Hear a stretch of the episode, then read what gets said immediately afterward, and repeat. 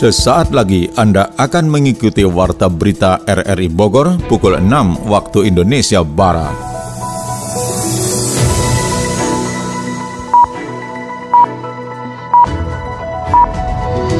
Selamat pagi. Saudara, kita kembali bersua lewat Warta Berita Senin 4 Desember 2023. Siaran ini juga dapat Anda dengarkan melalui audio streaming RRI Digital dan turut disiarkan Radio Tegar Beriman Kabupaten Bogor. Berikut kami sampaikan Sari Berita. Kepala Dinas Pemberdayaan Masyarakat dan Desa Kabupaten Bogor sangat prihatin atas banyaknya kepala desa yang terjerat hukum akibat penyelewengan dana pembangunan desa. Beberapa teman-teman kepala desa sedang banyak atau ada yang diminta keterangan teman-teman dari aparat penegak hukum Pemerintah Kota Bogor tengah mendata warga yang rumahnya terdampak bencana alam guna dibantu lewat skema anggaran biaya tidak terduga atau BTT terdampak atau yang kira-kira nanti ke depan akan sudah menggantung rumahnya dan sebagainya itu kita bantukan sementara. Bersama saya Mukhlis Abilah, inilah Warta Berita selengkapnya.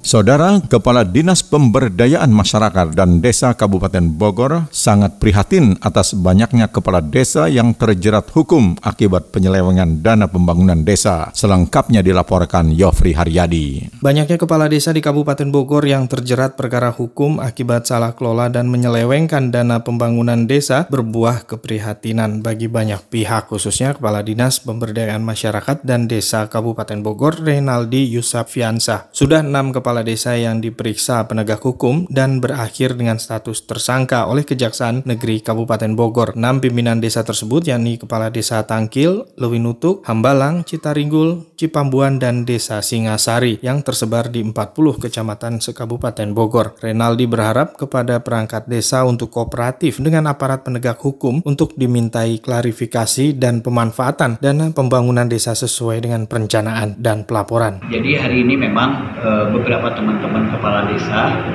uh, sedang banyak atau ada yang diminta keterangan oleh teman-teman dari aparat penegak hukum baik Polres Bogor ataupun Kejaksaan Negeri Cibinong.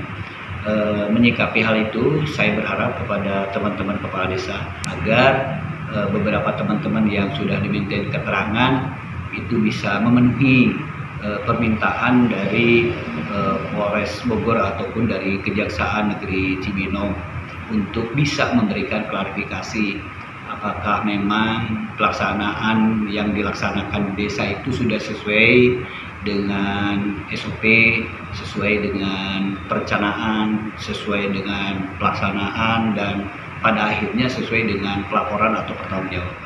Dalam satu tahun terakhir, sedikitnya sudah delapan kepala desa di Kabupaten Bogor yang ditetapkan sebagai tersangka. Dan kini jumlah itu pun bertambah seiring pemeriksaan faktual oleh Inspektorat Daerah Kabupaten Bogor di lapangan. Tidak hanya dana yang bersumber dari APBD saja, beberapa penyimpangan yang dilakukan kepala desa dan difonis merupakan dana APBN. Salah satunya bantuan COVID-19 dari Kementerian Sosial RI. Hingga November 2023 di Kota Bogor tercatat ada 7.000 penderita HIV AIDS, 80% penderita di antaranya berada pada usia produktif sekitar 17 hingga 49 tahun. Sony Agung Saputra menurunkan catatannya. Penderita AIDS di Kota Bogor terus bertambah dengan daerah yang dekat dengan Jakarta. Berdasarkan data Komisi Penanggulangan AIDS KPA Kota Bogor, secara akumulatif data hingga tahun 2023 ini mencapai 7.000 orang terinfeksi virus HIV dengan adanya penambahan kasus baru hingga 200 orang per tahun. Untuk itu Pemkot Bogor melakukan deklarasi bersama Penta Elix terdiri dari pemerintah, pelaku bisnis, akademis, masyarakat, media massa dengan bentuk meneguhkan komitmen untuk berkolaborasi memberantas HIV dalam mewujudkan Kota Bogor bebas AIDS 2030.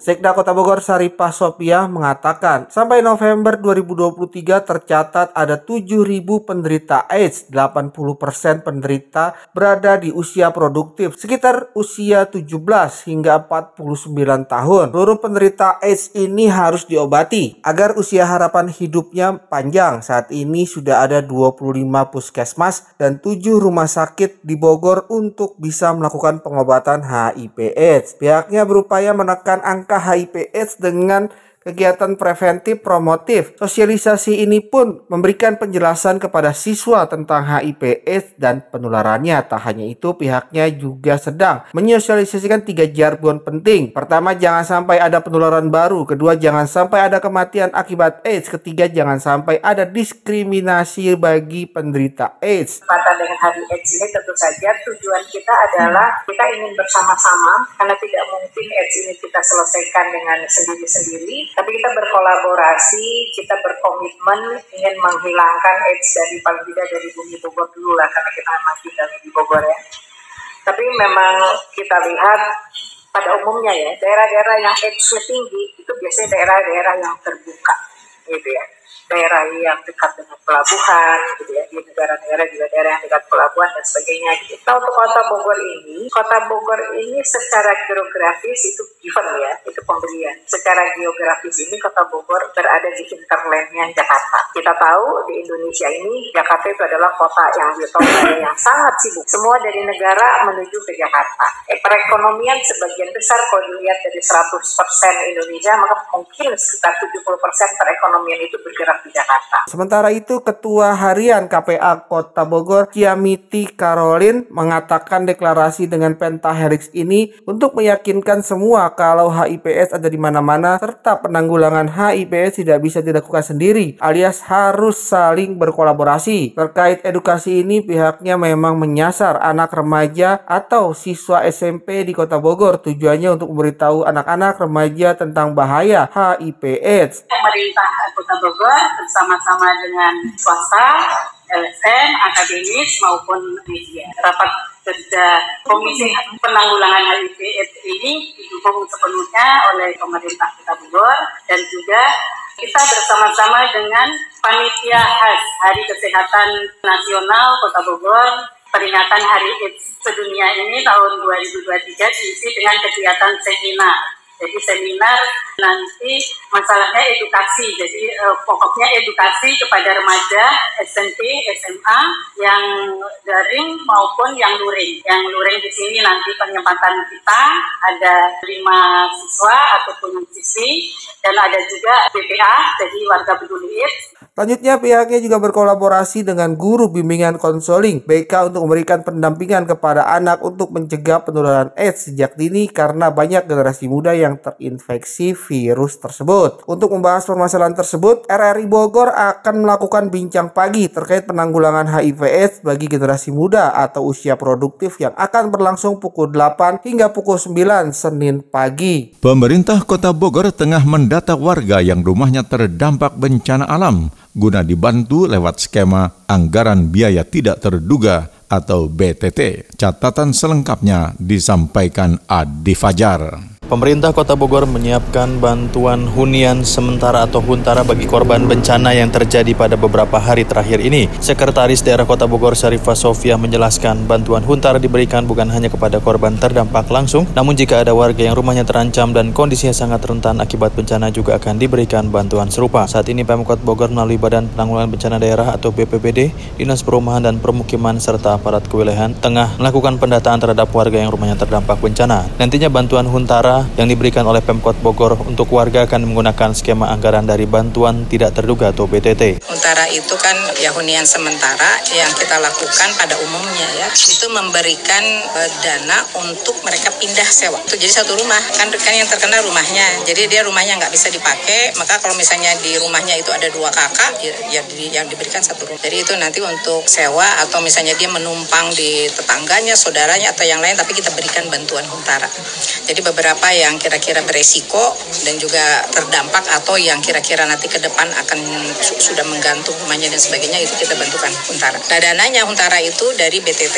Jadi di BPBD itu ada dana yang tanggap darurat. Tanggap darurat itu termasuk diberikan apa terpal juga Huntara. Kalau di dinas sosial tanggap darurat misalnya dapur umum dan sebagainya. Sementara itu Camat Bogor Tengah Teofilo Patrosinio Fretas menyebut ada beberapa warganya yang telah didata untuk mendapatkan bantuan Huntara dari Pemkot Bogor. Mantan Kepala Pelaksana BPBD Kota Bogor itu pun menyebut bantuan Huntara berupa pemberian uang untuk sewa rumah ini rata-rata diberikan untuk tiga bulan. Sementara untuk perbaikan rumah warga yang terdampak, Teo mengatakan akan diupayakan dilakukan oleh pemerintah selama warga memiliki legalitas yang lengkap. Jadi kalau hunian sementara, anggaran per satu slotnya itu sejuta dua puluh. Dan tadi Bu Sekretari sampaikan, itu kita alokasikan biasanya maksimal tiga bulan. Hanya karena ini posisinya di akhir tahun, tinggal Desember kan, kita nggak melewati tahun. Jadi berarti teman-teman Huntara di akhir tahun, Desember berarti sebulan. Kalau alas hak mereka ada, itu bisa masuk ke BSTT. Tapi kalau mereka nggak ada alas hak, nanti kita cari jalan lain. Kayak Ibu Kadis Perhubungan menyampaikan bisa menggunakan CSR, apakah dari Basnas misalnya, yang jelas dana pemerintah nggak bisa dipakai kalau nggak ada alas hak. Pemerintah Kota Bogor sebelumnya telah mengeluarkan peringatan dini terhadap musim pancaroba yang kerap terjadi bencana alam seperti banjir, longsor, ataupun angin kencang. Masyarakat diminta untuk meningkatkan kewaspadaannya dengan melakukan mitigasi bencana di lingkungan rumahnya masing-masing. Alah, lambat banget sih ini orang-orang. Kelihatannya sedang buru-buru nih. Emang boleh seklakson itu? Ada beberapa etika menggunakan klakson yang wajib diterapkan oleh semua pengguna kendaraan selama berkendara di jalan. Tidak membunyikan klakson saat macet, tidak bunyikan klakson berkali-kali, tidak bunyikan klakson saat lampu hijau, tidak membunyikan klakson di sekitar rumah sakit. Detail aturan penggunaan klakson di Indonesia diatur dalam Peraturan Pemerintah Nomor 43 Tahun 1993 tentang prasarana dan lalu lintas jalan di Pasal 71. Bijak yuk dalam menggunakan klakson. Sebanyak 34 peserta dari berbagai perguruan tinggi di Indonesia memamerkan hasil kreasi dan bisnisnya di kampus IPB Bogor. Kita simak catatan Yofri Haryadi. Jumlah wirausaha di Indonesia masih di bawah 4 persen. Sebagai negara besar dengan kekayaan alam melimpah, kehadiran entrepreneur memberi kontribusi besar pada percepatan pertumbuhan perekonomian. Dalam ekspos kewirausahaan mahasiswa yang berlangsung di GWW Kampus IPB Dramaga Bogor, 34 peserta dari berbagai perguruan tinggi di Indonesia memamerkan hasil kreasi dan bisnisnya, antara lain pemanfaatan rempah-rempah menjadi produk kuliner dalam saset jahemu. Siti Nurmalasari, mahasiswi IPB University mengatakan banyak sumber rempah seperti jahe, kapulaga, dan lainnya menjadi highlight dalam Student Entrepreneur Expo IPB University 2023 ini. Teman-teman kita juga gitu kita ngelihat. Nah, eh, kan salah satu caranya kita ngelihat oh Indonesia kan punya rempah-rempah nih Pak. Jahe, jahe itu bagus banget buat imunitas tubuh. Tapi sayangnya kita nih anak-anak muda tuh nggak suka sama rempah-rempah. Biasanya kan rempah-rempah tuh identiknya orang tua banget gitu. Jadi kita tuh pengen bawa si rempah-rempah ini supaya bisa dikonsumsi sama Gen Z. Makanya kita bikinlah jahemu ini. Kita bikin, kita formalistikan sedemikian rupa supaya rasanya bisa diterima sama Susu jahe maksudnya. Betul, susu jahe.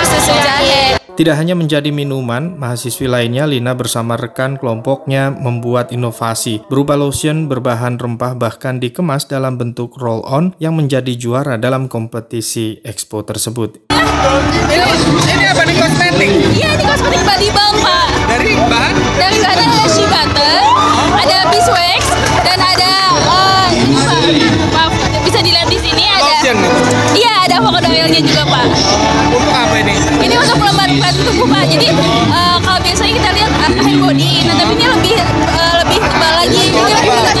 Industri berbasis agrikultur lainnya membanjiri bermacam produk yang dipasarkan dengan berbagai cara kreatif para mahasiswanya. Sektor jasa dan promosi melalui media sosial dan aplikasi digital yang diciptakan juga menjanjikan masa depan cerah bagi pelaku di sektor jasa usaha tersebut. Seperti diungkapkan Rosa Zidan, banyak UMKM terbantu penjualannya dari jasa yang ditawarkannya itu.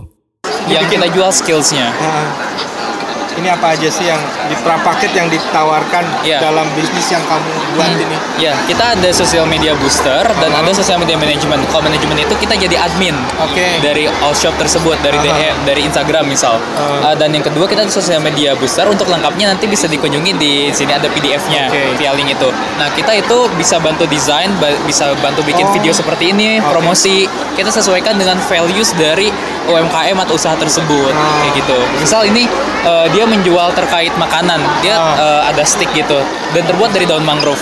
Kita tidak mendelivery bahwa kita uh, hanya sekedar makanannya aja, tapi value-nya seperti Oh. daun mangrove dapat menyelamatkan lingkungan dan sebagainya. Kayak gitu. Itu kamu. 43% mahasiswa IPB University memiliki minat sebagai wirausaha atau entrepreneur. Pengembangan bakat dan karir bisnis yang dijalankan dikawal sejak menjadi mahasiswa dan diperkenalkan dengan tantangan dan jejaring untuk meningkatkan naluri bisnis dan jejaring pelaku bisnis yang lebih senior. DPRD Kota Bogor telah mengambil keputusan untuk menggelar rapat paripurna menentukan akhir masa jabatan wali kota dan wakil wali kota Bogor pada 30 Desember 2023. Sony Agung Saputra menurunkan catatannya. DPRD Kota Bogor sudah mengambil keputusan untuk melakukan rapat paripurna menentukan masa akhir jabatan Kepala Daerah Wali Kota dan Wakil Wali Kota Bima Dedi tanggal 31 Desember 2023. Ketetapan itu menjadi kepastian hukum saat ini yang berjalan meski Kepala Daerah Bogor mengajukan gugatan ke Mahkamah Konstitusi terkait akhir masa jabatan Kepala Daerah. Dalam rapat paripurna penetapan akhir masa jabatan Kepala Daerah itu menghadirkan KNPI Kota Bogor bersama instansi lainnya untuk mengikuti jalannya proses paripurna di DPRD. Sekretaris KNPI Kota Bogor Rudi Jainuddin memandang ketetapan DPRD Kota Bogor terkait akhir masa jabatan itu sudah mempunyai dasar hukum dengan adanya surat Kementerian Dalam Negeri. Untuk itu Wali Kota dan Wakil Wali Kota Bogor bisa melakukan berbagai penuntasan program akhir masa jabatan yang sudah mendapat persetujuan dari anggota DPRD. Ya terkait masa akhir jabatan yang tadi disampaikan pada saat paripurna adalah 31 Desember 2021. Nah, sehingga sudah tentu PR besar yang harus diselesaikan oleh eh, kepemimpinan Bima dan Dedi hari ini eh, untuk menyelesaikan eh, apa namanya PR-PR yang belum terselesaikan. Mudah-mudahan bisa terselesaikan dengan baik. Sedangkan mengenai adanya gugatan ke Mahkamah Konstitusi dari sejumlah kepala daerah termasuk wali kota dan wakil wali kota Bogor, dirinya memandang hal itu merupakan hak dari warga negara sehingga harus tetap dihormati.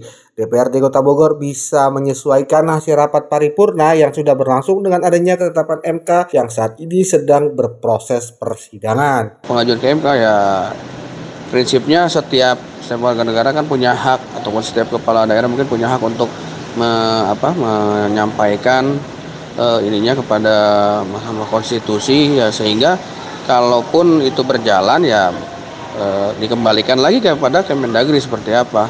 Nah prinsipnya eh, harusnya segera DPR Kota Bogor, DPRD Kota Bogor segera merekomendasikan siapa siapa saja nama-nama dari nama-nama dari orang-orang yang eh, di PJ-kan tersebut sehingga bisa eh, apa eh, mewakili dari eh, usulan-usulan para praksi-praksi yang ada di DPRD Kota Bogor. Begitu Om Son. Kepastian hukum haruslah tercipta saat proses yang berlangsung di Mahkamah Konstitusi dan akan berlanjut di DPRD setempat hingga penetapan PJ kepala daerah sehingga roda pemerintahan tetap berjalan untuk tetap melayani masyarakat. Saudara Presiden Jokowi mengingatkan anggaran yang telah diberikan harus digunakan secara disiplin, teliti, dan tepat sasaran, selalu mengedepankan transparansi dan akuntabilitas. Realisasi penggunaan anggaran harus dilaksanakan segera mungkin mulai Januari 2024 mendatang.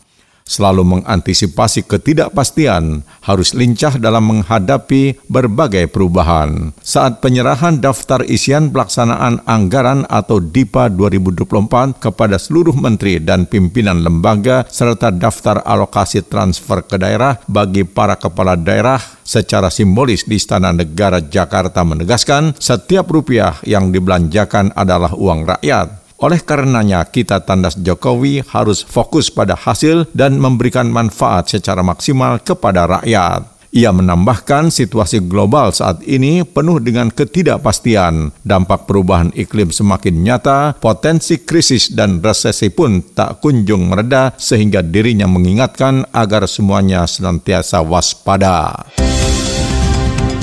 Saudara, Anda tengah mengikuti Warta Berita dari Radio Republik Indonesia Bogor.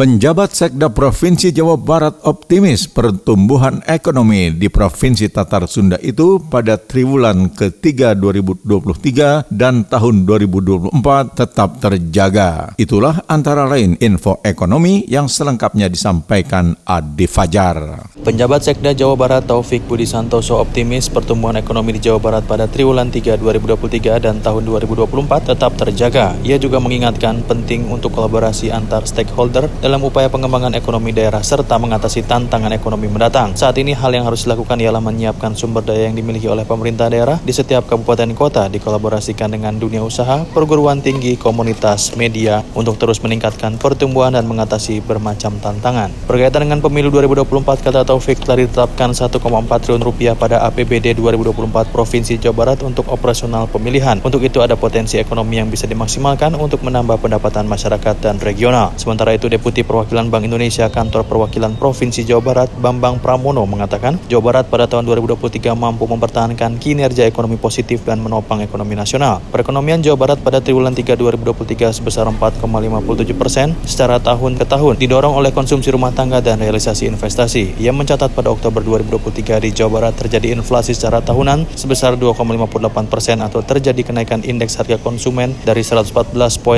pada Oktober 2022 menjadi 117 11.10. Kemenko Marves menyebut Indonesia bakal disuntik 30 juta US dollar atau 460 miliar rupiah oleh Bank Dunia. PLA Sekretaris Kemenko Marves Odo Manuhutu mengatakan uang sebanyak itu merupakan pinjaman alias utang. Nantinya uang tersebut akan digunakan untuk mempromosikan pariwisata Indonesia. Ada tiga poin utama yang disoroti Kemenko Marves terkait perencanaan utang itu. Pertama, bagaimana memperkuat resiliensi industri pariwisata Indonesia terhadap segala guncangan termasuk dari dunia luar. Kedua, Odo menyoroti soal banyaknya populasi penduduk muda di bawah 35 tahun. Ia menyebut ada 90 juta orang yang harus didorong agar berpergian keluar kota. Ketiga, uang pinjaman tersebut bakal mengejut perputaran ekonomi di daerah wisata. Odo menyebut ada manfaat ekonomi yang dirasakan langsung maupun tidak dari setiap kunjungan turis lokal. Dampaknya bisa ke pertanian karena hotel-hotel perlu menyediakan susu hingga telur untuk hidangan tamu. Bahkan manfaatnya sampai ke lapangan kerja untuk mereka yang bergelut di sektor pariwisata. Menpar Ekraf Sandiaga Uno mengatakan Bank Dunia sepakat memberikan pinjaman sebesar 465 miliar rupiah kepada Indonesia. Sandi menyebut itu akan dipakai untuk program pengembangan pariwisata terintegrasi dan berkelanjutan lintas kementerian atau lembaga, termasuk untuk program kampanye sadar wisata. Sandi memastikan pendanaan yang ada akan diimbangi dengan tata kelola yang baik. Panitia Pengawas Pemilu Kecamatan Cisarua, Kabupaten Bogor memberikan pembekalan kepada relawan pengawas pemilu kecamatan setempat. Berikut catatan Yofri Haryadi. Netralitas kepala desa dalam kampanye Pileg dan Pilpres menjadi pertanyaan bagi para relawan pengawas pemilu Kecamatan Cisarua dalam program pembekalan relawan pengawas partisipatif Panitia Pengawas Pemilu Kecamatan Cisarua Kabupaten Bogor, seperti memobilisasi perangkat desa dan organisasi tertentu dalam mengumpulkan dukungan pada pemilu 14 Februari nanti. Ketua Panitia Pengawas Pemilu Kecamatan Cisarua, Kusnadi Iskandar mengungkapkan upaya sosialisasi melalui perangkat terkecil di tingkat desa seperti pengurus RT dan RW, serta relawan sosial kemasyarakatan efektif dilibatkan dalam pengawasan terhadap peserta dan partai politik pemilu 2024 nanti. Terus menerus mensosialisasikan ini untuk sampai kepada mereka. Di samping juga kita juga sosialisasi ke tiap, ke tiap desa sebenarnya. Kami paling sering ya ke, ke desa sosialisasi masih kaitan dengan ya, aturan ke, kepemiluan, ke netralitasan mereka sebagai kepala desa. Tapi biasanya kepala desa lalu ge selalu susah lah. Tadi makanya kita juga minta bantuan kepada kepada teman-teman. Tidak mungkin e, dengan jumlah 91.000,7 ya. Iya. harus diawasi dengan tiga komisioner terus ditambah uh, 10 uh, PKD di desa. Itu tidak hal tidak mungkin gitu. Ini juga apa sosialisasi apa pencegahannya dengan sosialisasi pendekatannya mungkin keliling ya sosialisasi tiap desa kaitan dengan aturan apa undang-undang desa gitu ya. kita kita bahas di sana. Sebagai tujuan wisata, spanduk dan baleho, alat peraga kampanye dan sosialisasi bertebaran di titik strategis yang dilihat ribuan mata di kawasan itu dan beberapa pelanggaran di antaranya dalam proses penindakan petugas baik Panwas maupun Pol PP Kabupaten Bogor. Divisi Hukum Pencegahan Partisipasi Masyarakat dan Humas PPK Cisarua, Ramdhani mengajak kepada masyarakat untuk berpartisipasi dalam upaya pengawasan di lapangan. Melalui nomor WA PPK setempat, warga dipersilahkan untuk melapor dengan disertai foto identitas dan bukti pelaporan pelanggaran dalam masa kampanye ini peserta pemilu, entah itu unsur lainnya, sayap kanan dari partai politik, sayap kiri dari partai politik, yang ingin atau hendak melakukan pelanggaran, kami ketahui. Karena di bawah juga kami ada di tingkat desa itu pengawas kelurahan dan desa. Diinformasikan ke kepada kami bahwa ini akan bisa menjadi pelanggaran kalau dilakukan, disampaikan tindak pencegahannya. Akhirnya pelanggaran tersebut tidak terjadi. Karena itu uh, merupakan pilar pertama yang harus kita lakukan. Apabila sudah diingatkan dengan pilar pertama, maka otomatis kita harus pilar kedua. Dan sekarang kita masuk kepada tahap kampanye. Saya bilang sih tahap kampanye tahap yang seksi ya, di mana bagi kami pengawas pemilu tahap yang seksi karena memang panggungnya pengawas pemilu biasanya, panggungnya pengawas pemilu. Karena kenapa? Orang-orang pada masa kampanye ini, peserta pemilu kah, masyarakat kah, atau penyelenggara pemilu, itu menitik beratkan pengawasan itu ya kepada kami, Badan Pengawas Pemilu. Ada 97 ribu daftar pemilih tetap di Kecamatan Cisarua, sementara kemampuan petugas hanya tiga petugas komisi dan satu orang perwakilan di masing-masing desa dan kelurahan yang tidak mungkin bekerja maksimal tanpa peran serta aktif pengawasan dari masyarakat.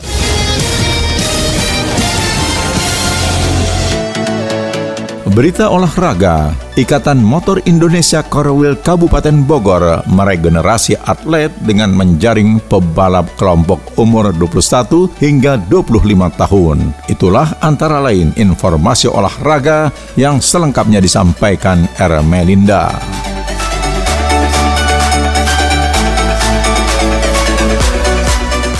Ikatan Motor Indonesia Korwil Kabupaten Bogor terus menancap gas memantapkan regenerasi atlet binaannya. Salah satunya mulai menjaring dan menentukan pembalap kelompok umur 21 hingga 25 tahun. Hal tersebut dikatakan langsung Dudi Mulya di Sekum IMI Kabupaten Bogor. Menurutnya meski regulasi belum muncul untuk Porprov Jabar 2026 mendatang, namun persiapan pembalap terus dilakukan bekerja sama dengan klub yang ada di Bumi Tegar Beriman untuk menjaring cikal bakal pembalap yang bakal diterjunkan di perhelatan olahraga bergengsi setanah Pasundan tersebut. Meski memiliki beberapa pembalap andalan ini, Kabupaten Bogor tetap mengantisipasi jika sewaktu-waktu muncul regulasi yang tidak sesuai dengan persiapan selama ini. Bahkan kelas under tetap diproyeksikan menjadi kelas andalan juara. Teman-teman otomotif di Kabupaten Bogor khususnya dan mudah-mudahan ini terus berlangsung sehingga talenta-talenta atlet binaan Pengcap ini Kabupaten Bogor juga terus berkarya latihan demi latihan untuk menghadapi kegiatan-kegiatan atau kejuaraan-kejuaraan yang lain lainnya. Susah-susah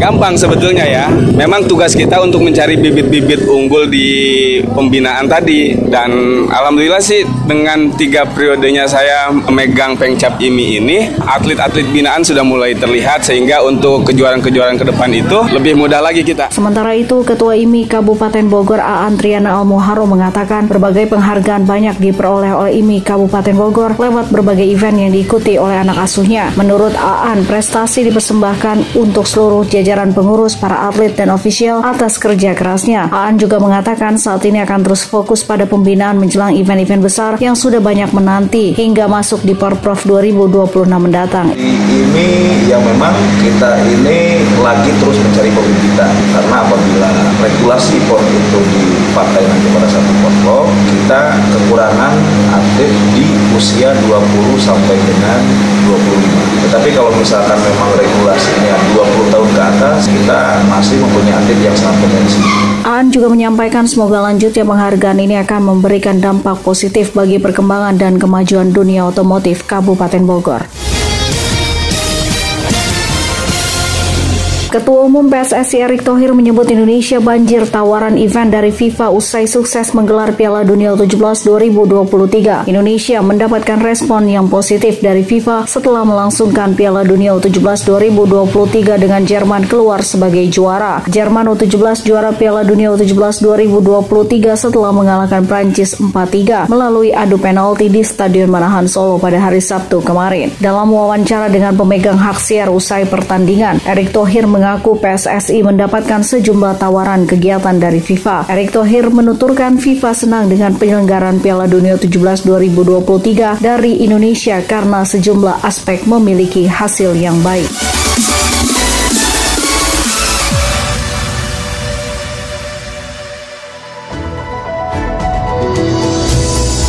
Saudara, informasi olahraga tadi sekaligus menutup perjumpaan kita lewat Warta Berita RRI Bogor pagi ini. Sekali lagi kami sampaikan sari berita.